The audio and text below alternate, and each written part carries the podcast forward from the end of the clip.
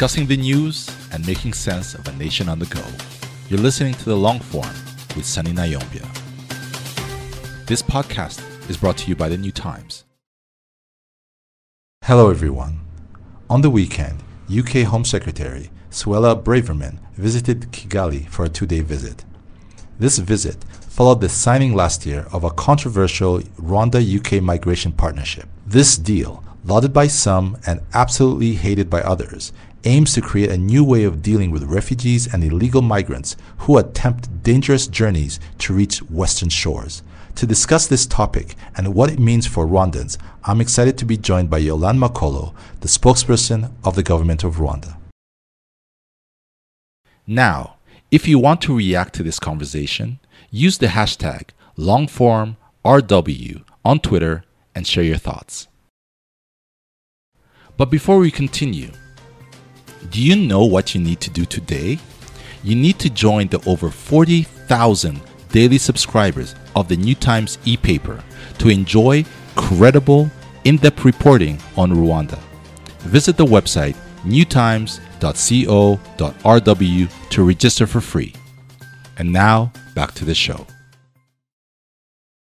Greetings, Yolande. Thank you so much for accepting my invitation to join me to discuss this topic. Thank you for having me on your podcast.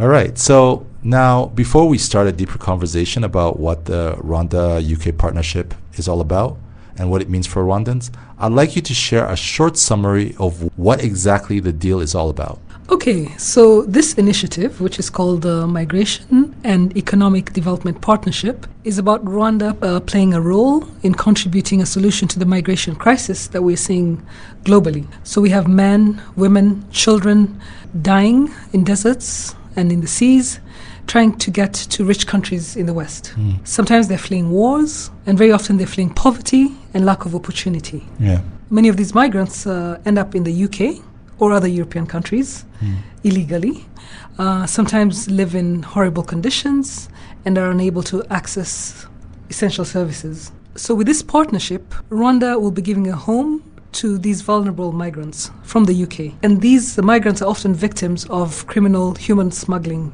gangs that are exploiting them with, you know, with the hopes of uh, Making money, I guess? they want to make money, but they are exploiting these desperate people who hope to live in rich countries with a lot of opportunity or perceived uh, opportunities. So, uh, for us in Rwanda, being a welcoming place for people seeking a safe home and a chance for a decent life is something that we are familiar with as Rwandans. We're a w- welcoming country, and it's something that we can be proud of. Mm.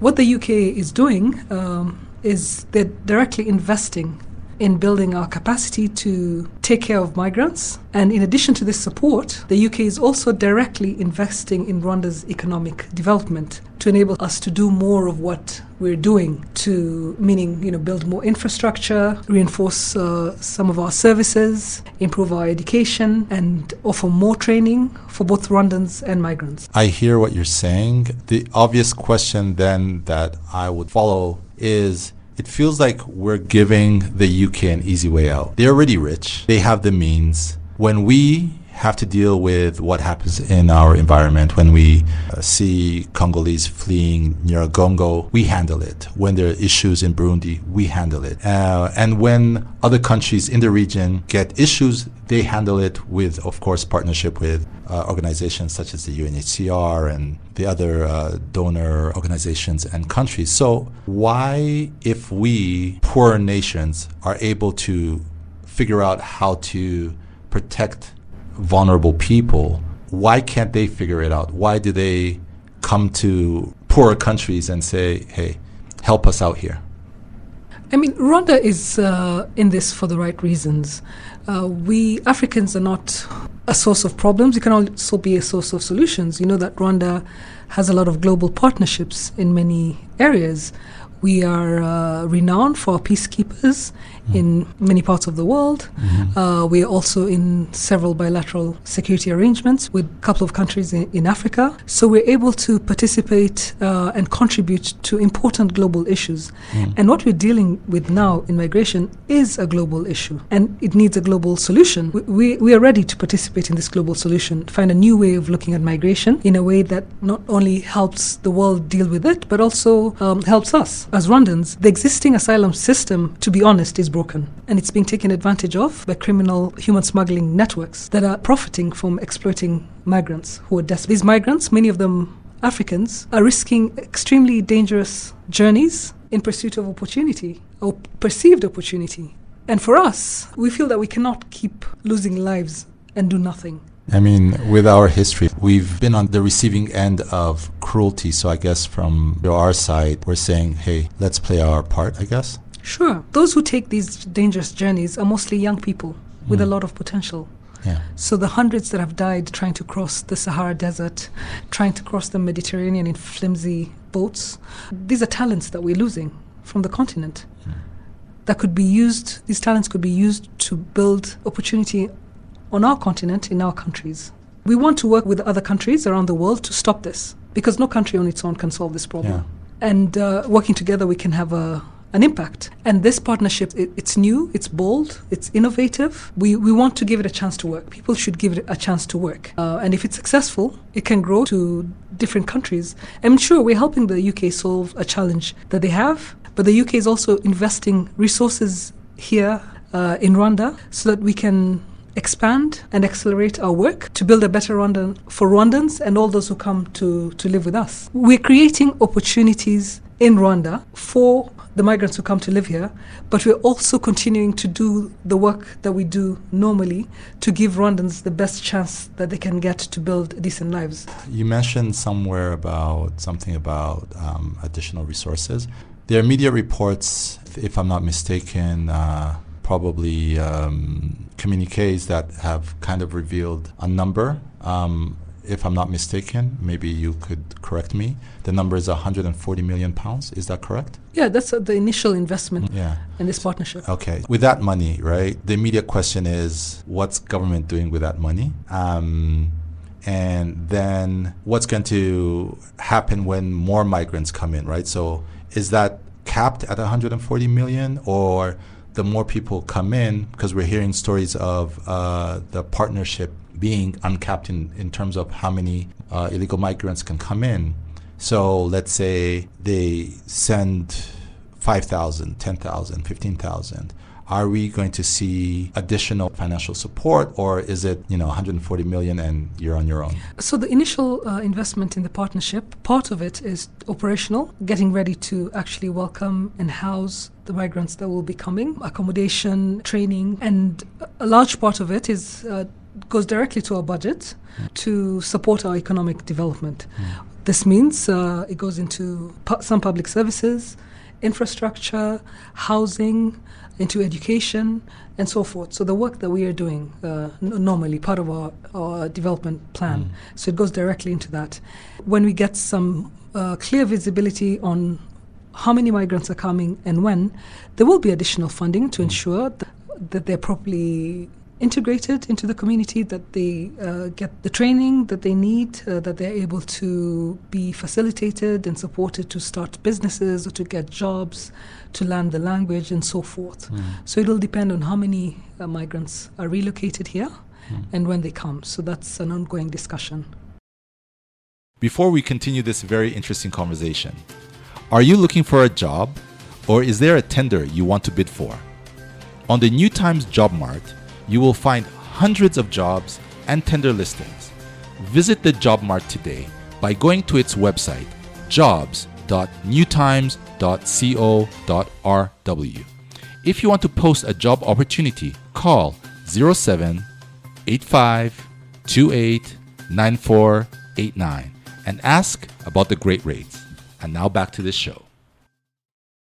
Let's kind of dig further into that money. So the question that I would really kind of be interested in knowing is this: I work really, really hard, um, and I am a taxpayer. And with the migrants that are coming in, will our taxpayer money end up supporting this program? That's the first question. Second question is you have all these people coming in.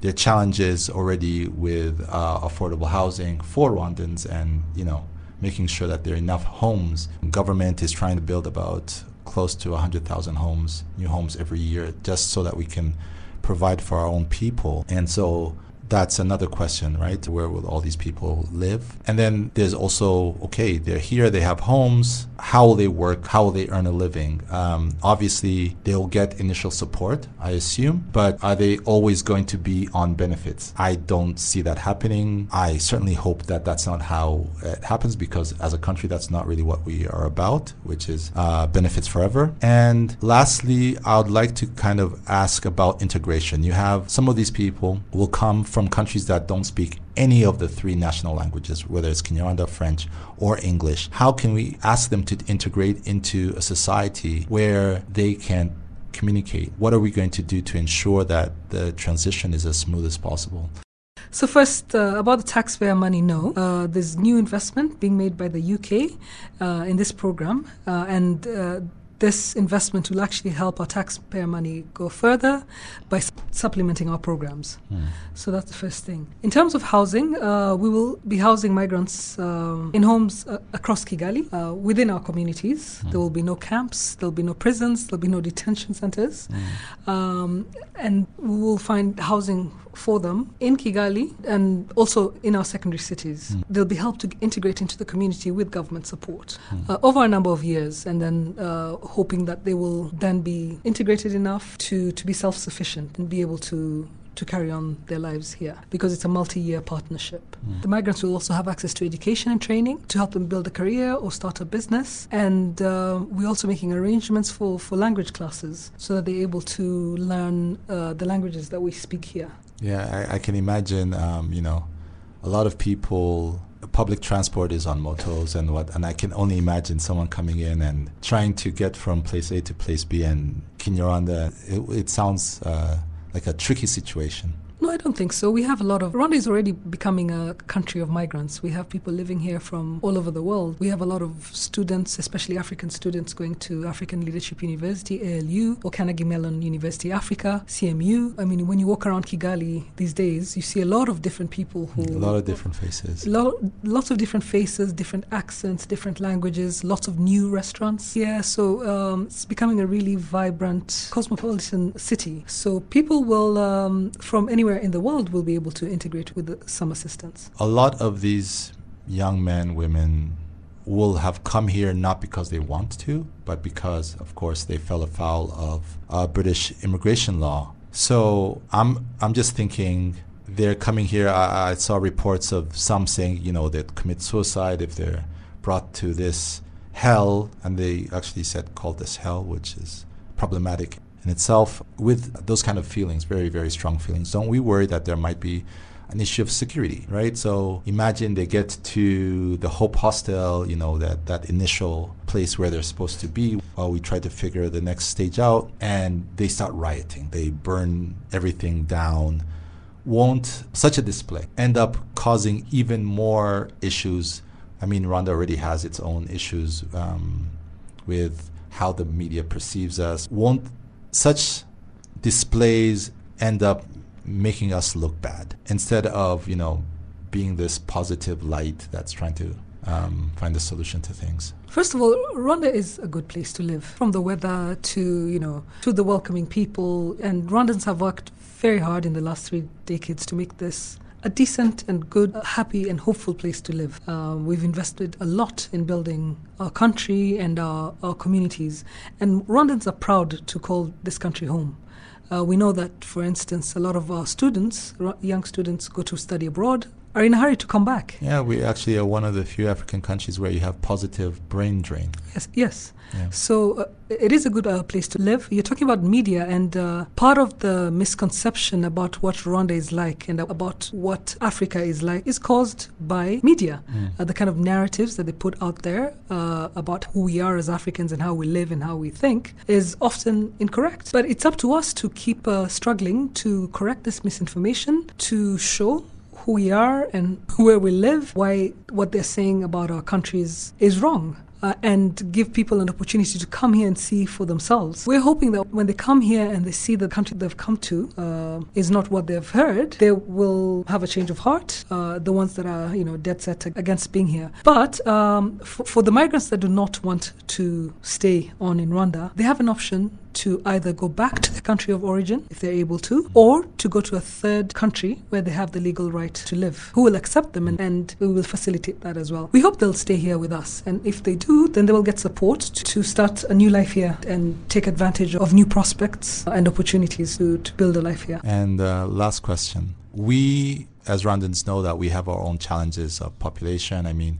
right now we're slightly above 13 million people, and what this increasing population and increasing uh, demands, and how that strains our public service in terms of water, electricity, security, and all that. So the question then I ask is when we look at those challenges on our uh, social services, what contributions do we see these migrants playing to our national development other than, of course, amazing cuisine. I can't wait to try Afghan cuisine. It seems delicious. Other than, you know, amazing food, um, what do we see these migrants bringing into our country to kind of rebuild this tapestry that we call our home? I mean, when you look around, uh, you can see that people who have chosen to, to stay here, whether they're students who've come to university and then decided to stay and start a business or work here, uh, you can see that migrants are already starting to make some economic, social, and cultural contributions to our country. And, and this is uh, it's, it's, something that we've seen in other parts of the world where migrants have actually built economies and rich countries. They've contributed immensely to the growth of those places. There's no reason why, with the right conditions, that can't happen here as well. It, it will be a good thing to increase our skilled workforce, to um, our, our, diversity as a country in, in many forms,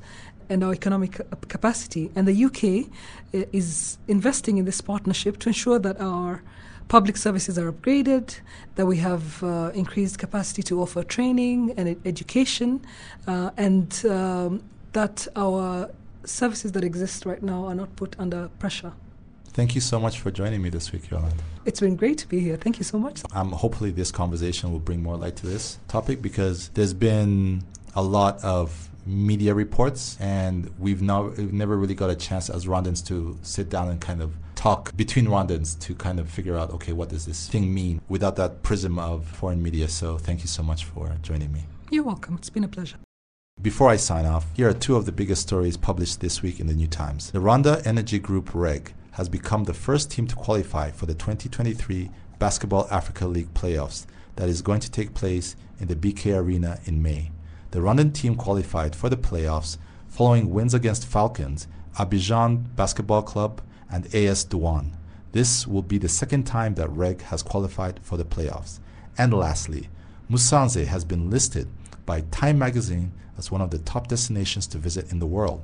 This announcement was made in the Times collection of the world's greatest places of 2023. This list featured 50 destinations around the world that offered unique experiences to travelers. According to Time, with its stunning natural beauty, exciting outdoor activities, and sustainable practices, Musanze is a destination worth exploring. Before we leave, would you like to partner with the long form? Send an email to sales at newtimesrwanda.com and ask for our rates. If you enjoy this show, subscribe to the long form with Sunny Ntayombya on your favorite podcast service. You can find us on Spotify, Apple, and Amazon Music, as well as the New Times website. Until next week, goodbye.